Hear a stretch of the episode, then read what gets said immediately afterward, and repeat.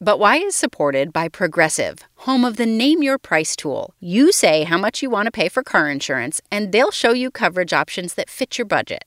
It's easy to start a quote. Visit Progressive.com to get started. Progressive Casualty Insurance Company and Affiliates. Price and coverage match limited by state law.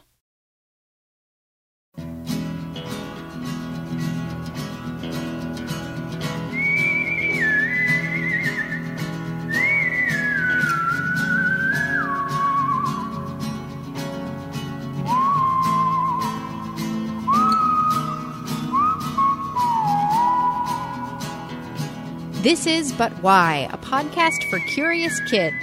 I'm Jane Lindholm. We take your questions and we find interesting people to answer them on this show.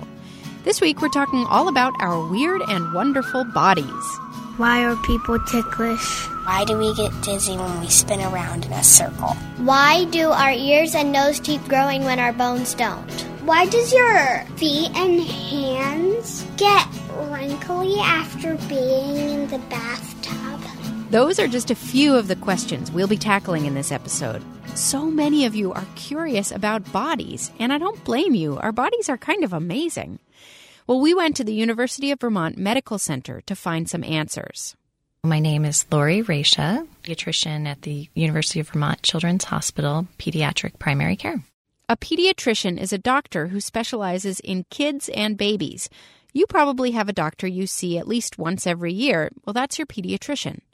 Our first question comes from Natalie. She's 5 and she lives in Phoenix, Arizona. Are humans animals? It doesn't make sense. Well, why? Because we don't look like an animal. Well, thanks, Natalie. I love your question because it's something that I think oftentimes we wonder, but we just don't ask. But yes, humans are animals.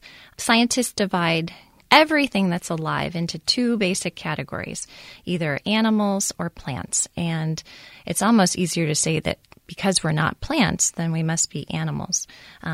We can also be broken down into a little more of a classification into something we call vertebrates. And those are animals that have backbones. We can also be considered mammals. And that means that we feed our babies milk that the mom makes for them. You're right, Natalie. We don't look much like a lot of other animals. But think about how different some animals look from one another. A huge blue whale and a tiny mouse are both animals, but they don't look very much alike. And a parrot could hardly be said to resemble a walrus. It's amazing how much diversity or difference there is in the animal kingdom, and we're a part of it too. Our next question comes from 8-year-old Avery in Middlebury, Vermont.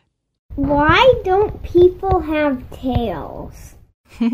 So, Avery, I'm excited to tell you that people actually do have tails. Very early in our development, when we're developing babies, we have a tail, and that's when we're about 4 weeks along in what's called gestation. That's the process of our babies growing inside us. And that tail is there for a week or two and then starts to get smaller and smaller. And the tail that we have left is just a tiny little thing, kind of the base of our bodies when we're sitting down, and it's called the tailbone or coccyx. And we are really aware of that if we fall down and we land on it because it can get really sore. So we do have a tail. It's just not there for very long. Did we used to have tails in earlier evolutionary stages and we've lost them?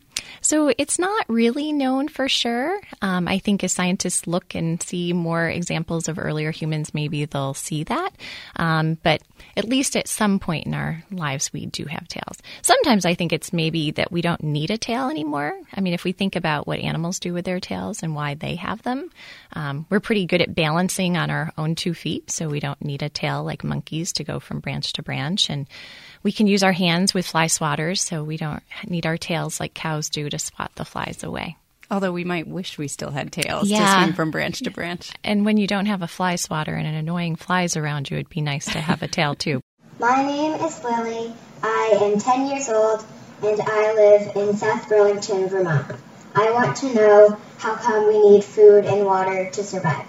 We need food to give us energy to make our muscles move and for our brain to think thoughts. And we need water to help us with digestion and also to keep all of our body what's called hydrated. So the human body is mostly water, which is hard to think about, that we're, you know, walking around with mostly water. But all of our body is made up of little cells, and those cells are primarily water. So if we're not replacing that water and we're sweating and letting off air, and the air that we're breathing out has moisture in it too, then we would get very dry. We'd turn into little raisins. So it's basically just to keep our bodies, giving them what they need to be able to operate. Kind of like your car, you need to make sure it has gasoline, which is kind of the energy, and also that it has water in its radiator so it doesn't get too hot. Hi, my name is Bailey. I am 9 years old. I live in Hebron, Kentucky. And my question is, why do some people have birthmarks and some people don't? And why is everybody's different? First of all, Bailey, one of the things that I'd like to say is that everyone is different, but we're also really the same. Our very basic building blocks of what makes us who we are is something called DNA. And 99 out of 100, so 99% of all people have the same DNA. So there's only 1% that actually makes us different. And I think that's really interesting when you think of how different we all are. So birthmarks is just one other little aspect that can make someone have something more unique. And so there are some birthmarks that kind of run in families, that if your parents or grandparents had birthmarks, you might be more likely to have birthmarks. And some people don't have anyone in their family who has a birthmark, and then they will have one. So it's all determined based on that genetic material that makes us all who we are, the DNA, and how it's expressed in our own bodies. And the birthmarks really can vary. There's two basic types of birthmarks that we talk about. There's pigmented, and those are things that tend to be brown or a little bit darker, light and dark brown. And then there's something called vascular birthmarks, and those mean that they have blood vessels that are kind of making them oftentimes a little bit more red. And so those can vary. And some birthmarks you're born with and they go away. And some birthmarks stay forever. And one of the common vascular birthmarks that we see are called salmon patches. And they're called salmon patches because they're pink in color, kind of like the food salmon. And when you have a little salmon patch on your face, we call those, and we see this commonly in babies, we call that angel kisses. And when it's at the back of your neck, we call that stork bites. Those are little vascular marks, and about half of those will go away, and some will stay. And what I often talk to kids about is if you have something on your skin and it's concerning you, or it's something that bothers or worries you, that there are special doctors that can take care of those things and can give you information, and those are called dermatologists. And so that's something that you can talk to your parents or caregivers about if that's something you'd like to have looked at and see if there's something that could be done differently. But I think birthmarks are really interesting and kind of give you a way of telling yourself different from other people. And so they can be special things too. Dr. Raisha, while we're talking about things that look different on your skin, here are two questions about freckles. Hi, my name is Jack. I live in Maplewood, New Jersey, and I'm 6 years old. And my question is, how do you get freckles? Hi, my name's Rachel. I live in Kensington, Maryland. I'm in 2nd grade. My question is, why is there a freckle on my belly button? Freckles are one of my favorite things. So one of my 4 kids has freckles, and so I've heard this question a few times. Freckles are just pigmented areas of your skin, and so pigment means contains color. And most of the time, freckles are kind of a tan or brown color.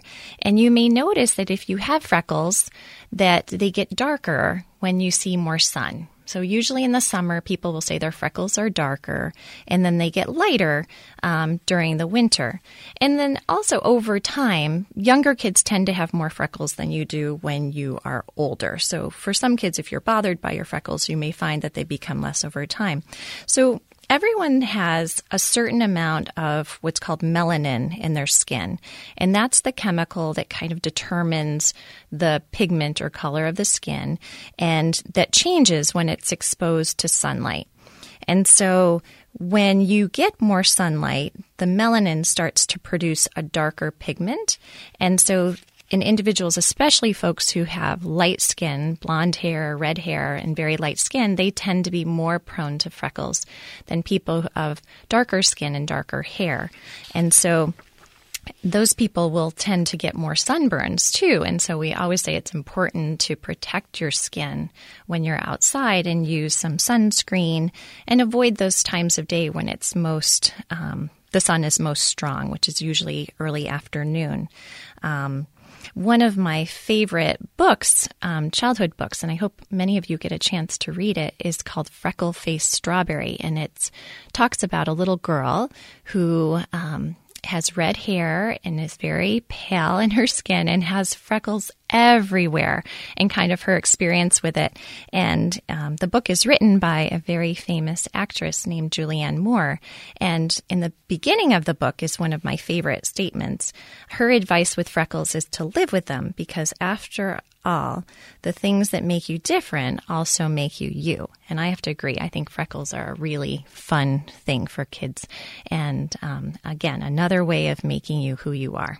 So a freckle in your belly button is just luck of the draw. It just happened to be there? Yeah, so it's kind of luck of the draw that you have a freckle there, because the skin is everywhere, and that's where these freckles form.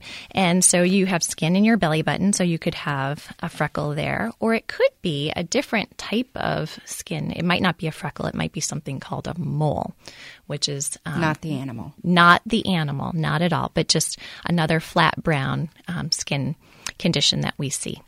Coming up, more answers to your questions about our amazing body.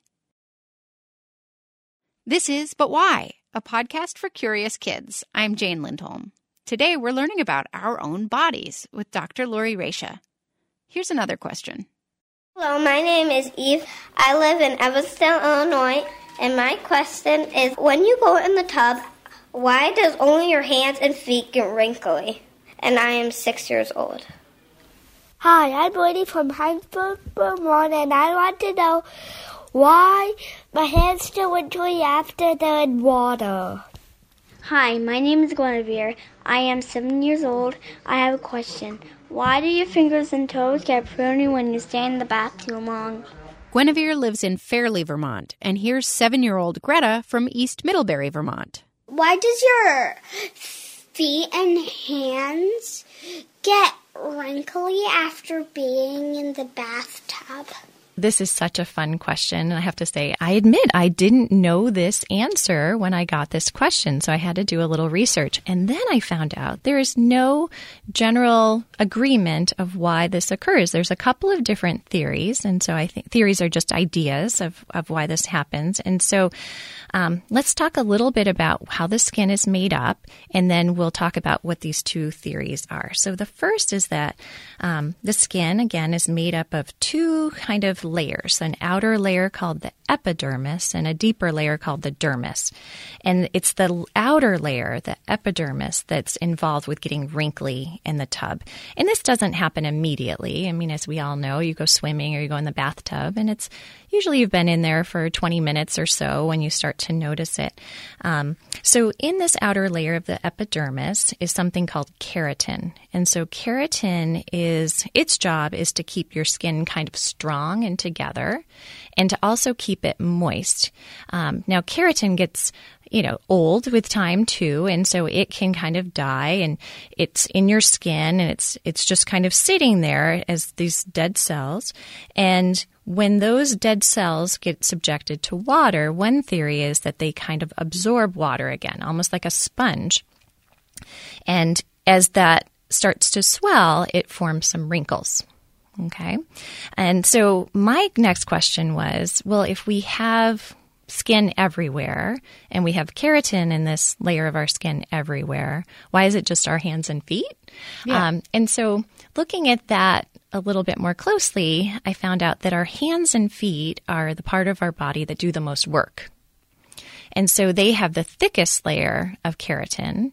And so it has the greatest opportunity to swell when it's in the water. So that made a lot of sense to me.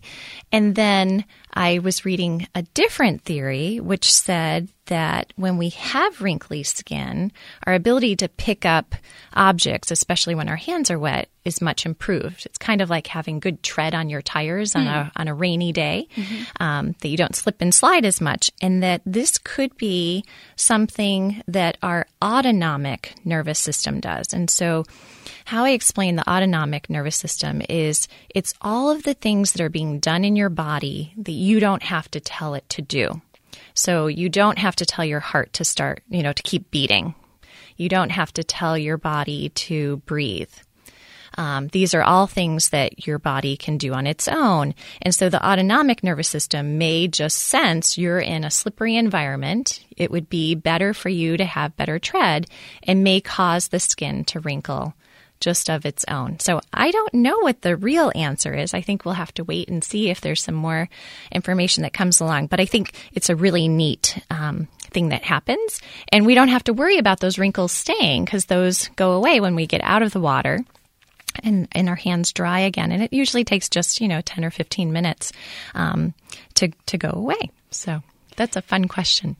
Hi, I'm Manuel. I live in England and I would like to know, how do hands feel things?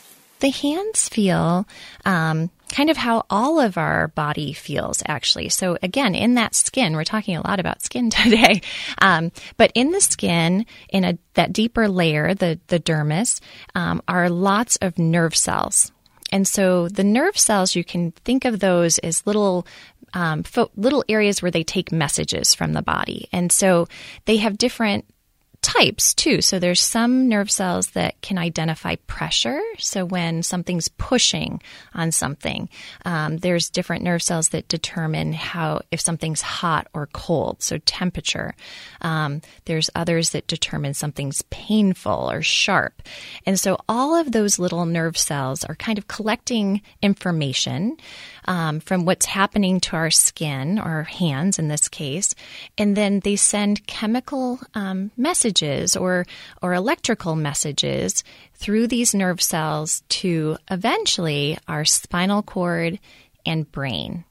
And then those areas interpret what those things mean. So you may feel something that's hot and sharp at the same time, and our response is to quickly move away. And so the spinal cord is what does those really quick decisions, those like, this is really hot, I have to move right now. And your brain may get a sensation of you're at the beach and you're feeling sand, and you feel sort of the granules of the sand, but it feels like a pleasant, warm temperature, and you're not pulling your hand away from that situation. But you're kind of interpreting, again, how that feels. So we have little areas of the skin that are collecting information, sending them to the parts of our brain and spinal cord that can help us interpret those and make a good decision on what to do with that. And there are parts of your body that are more sensitive to touch than others, like your lips are very sensitive, and your hands probably have a lot of those receptors, right? And so that's thought to be a higher density, so more of those little areas collecting information than other areas of your body. And it's really something that you notice if you lose that sensation. That's something that, temporarily, if you're having some work done on your mouth and you have some anesthetic or analgesic, something that's kind of preventing you from feeling those, it feels very strange to rub your cheek or something and not feel it, but you can see that your hand is touching your skin. So it's something that we kind of take for granted, but then really notice if it's not there. You can do a little experiment if you want to explore some of what Dr. Raisha was saying about feeling things. Gather 3 different objects, something rough, something smooth, something cold. Now grab a friend or a parent or a sibling and tell them to close their eyes. Then put each object and any others you've found in their hands and have them describe it. Or swap roles and have someone blindfold you and put things in your hands. See what you can feel without having to see them, and see how different textures feel different in your hands. It's pretty amazing how much we can tell about something just by touching it. We've been answering a lot of questions about our bodies, and if you're feeling a little fidgety like I am, it's time to get up and move around. Wiggle your body. Do some jumping jacks. Even if you're strapped in the car or have mobility issues, move whatever part of your body or mind you can. Get that blood flowing. Oh, well, the foot bone connected to the ankle bone connected to the leg bone, and the leg bone's connected to the thigh bone. I'm not afraid of those bones. Well, them bones are gonna walk around. Them bones are gonna dance around. I said, the bones are gonna walk around. I'm not afraid of those bones. Well, the hip bone connected to the backbone connected to the rib bone, and the rib bone connected to the shoulder bone. I'm not afraid of those bones, those bones, those bones, those bones are gonna walk around. I said them bones are gonna dance around. I said them bones are gonna walk around. I said I'm not afraid of those bones. Well, the shoulder bone connected to the neck bone connected to the head bone, and the head bone's connected to the nose bone. I'm not afraid of those bones, those bones, those bones. Bones are gonna waltz around. I said them bones are gonna dance around. I said them bones are gonna waltz around. I'm not afraid of those bones. I'm not afraid of those bones. That was my friend Robert Resnick and Gigi Weissman singing Dry Bones and giving us a little wiggle break. Thanks, Robert and Gigi.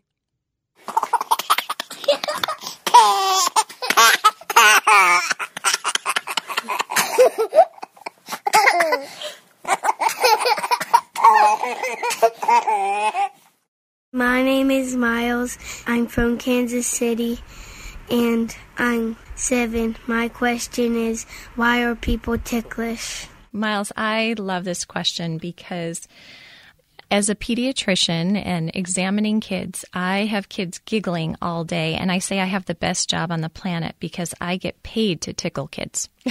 It's part of my job. And it's an expectation that I will be checking their bellies. But it's a really interesting reason why we are ticklish. And I think the best way to explain it is to think about what's actually happening with a tickle. So you're activating two different parts of your brain when you're getting tickled. So again, we've been talking about the skin and these nerve cells collecting information. And so you have one part of the brain that's receiving information about a touch. There's another part of the brain that is kind of interpreting, how do I feel about this touch? And so the two parts of the brain that are collecting this information have really fancy names. And I don't want you to be worried about the fancy names, but I'm just going to say them just so you've heard them because they're kind of an interesting sounding name. So the part of the brain that recognizes the touch or pressure is called the somatosensory cortex. And so it has sort of a map of the body in the brain. And so it's saying, if I'm tickling you in your belly, it's saying I'm receiving pressure or this tickling feeling in that area. And then the other part of the brain that's interpreting how I feel about it, about this pleasant sort of feeling, is called the anterior cingulated cortex. So when those two areas are activated at the same time, they're both getting messages, you feel a buildup of pleasant feelings, which results in giggling. Now, if you try to tickle yourself, this doesn't work. And so I use this practically all the time. So I have a patient and they're very ticklish. I ask them to put their hand on top of my hand, and then I put my other hand on top of theirs. So I'm kind of making a little hand sandwich. Yes, exactly. Not a ham, but a hand sandwich. And so I have them press with me. Now, that is including another area of the brain. So when you are touching your own body and telling your hand to touch my belly, you are activating a part of the brain called the cerebellum. And so when the cerebellum is active, with the other two areas active, it kind of cancels out one of them. And it doesn't, you don't have that buildup of feeling of a ticklish feeling any longer. So if your doctor is tickling you, you need to tell them to let you tickle yourself too, because then the tickling feeling will go away. Now, another thing really interesting about tickling is that your personality plays a role. So if you are a very bubbly kid, you giggle at everything, you are more likely to have more laughter with the same amount of tickling than a child who's more shy or reserved. And the other part of it is that it really depends on your relationship to the person who's tickling you. So if you have a positive association with that person, you know this person, you feel very comfortable with this person, you will giggle more. If a stranger came up to you and tried to tickle, that would give you more of a warning signal, and it would not be a ticklish feeling at all. So again, back to my office, when I'm examining kids, I'm always highly complimented if a child giggles when I feel their belly, because it means that they have, at least at that moment, a positive association or a positive feeling about our working together. And so that's always kind of a nice thing for me. I know people, though, who will laugh if you tickle them, but they don't want to be tickled. And it's a confusing thing if you're the tickler, because you think that your friend is enjoying this because they're laughing, and laughter sounds so fun. But then when you finally stop, they say, I didn't like that. I don't like being tickled like that. Why do you still laugh even if you don't like it? Yes, I think it's because it's still this buildup of feeling, and so it's kind of you're wired to giggle, even though you might be yelling stop at the same time, right? So it is a confusing feeling. I always say maybe a good thing to do is a test tickle, you know, just a little tickle and not have it be too long, and then see how your friend reacts before tickling more, because it can be a bit overwhelming. And stop if they say stop. Yes, even if they say that they're laughing. Yes, yes. Here's a question about our ears and noses. Hi, my name is Allegra. I'm 8 years old. I live in Orange County, California. And my question is, why do our ears and nose keep growing when our bones don't? Isn't that weird and fascinating, Allegra? Well, it turns out that as we get older, it's not really true necessarily that our ears and noses keep growing bigger and bigger. It's more that they start to sag and droop.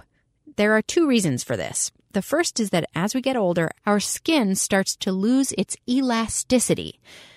Think of elasticity like this. An old rubber band or the elastic in your pants, it snaps back in. But when it gets really old and worn out, the band stops snapping back in. So it just kind of stretches out and sags and hangs there. That's sort of how our skin works as it gets older. And then the other factor is gravity.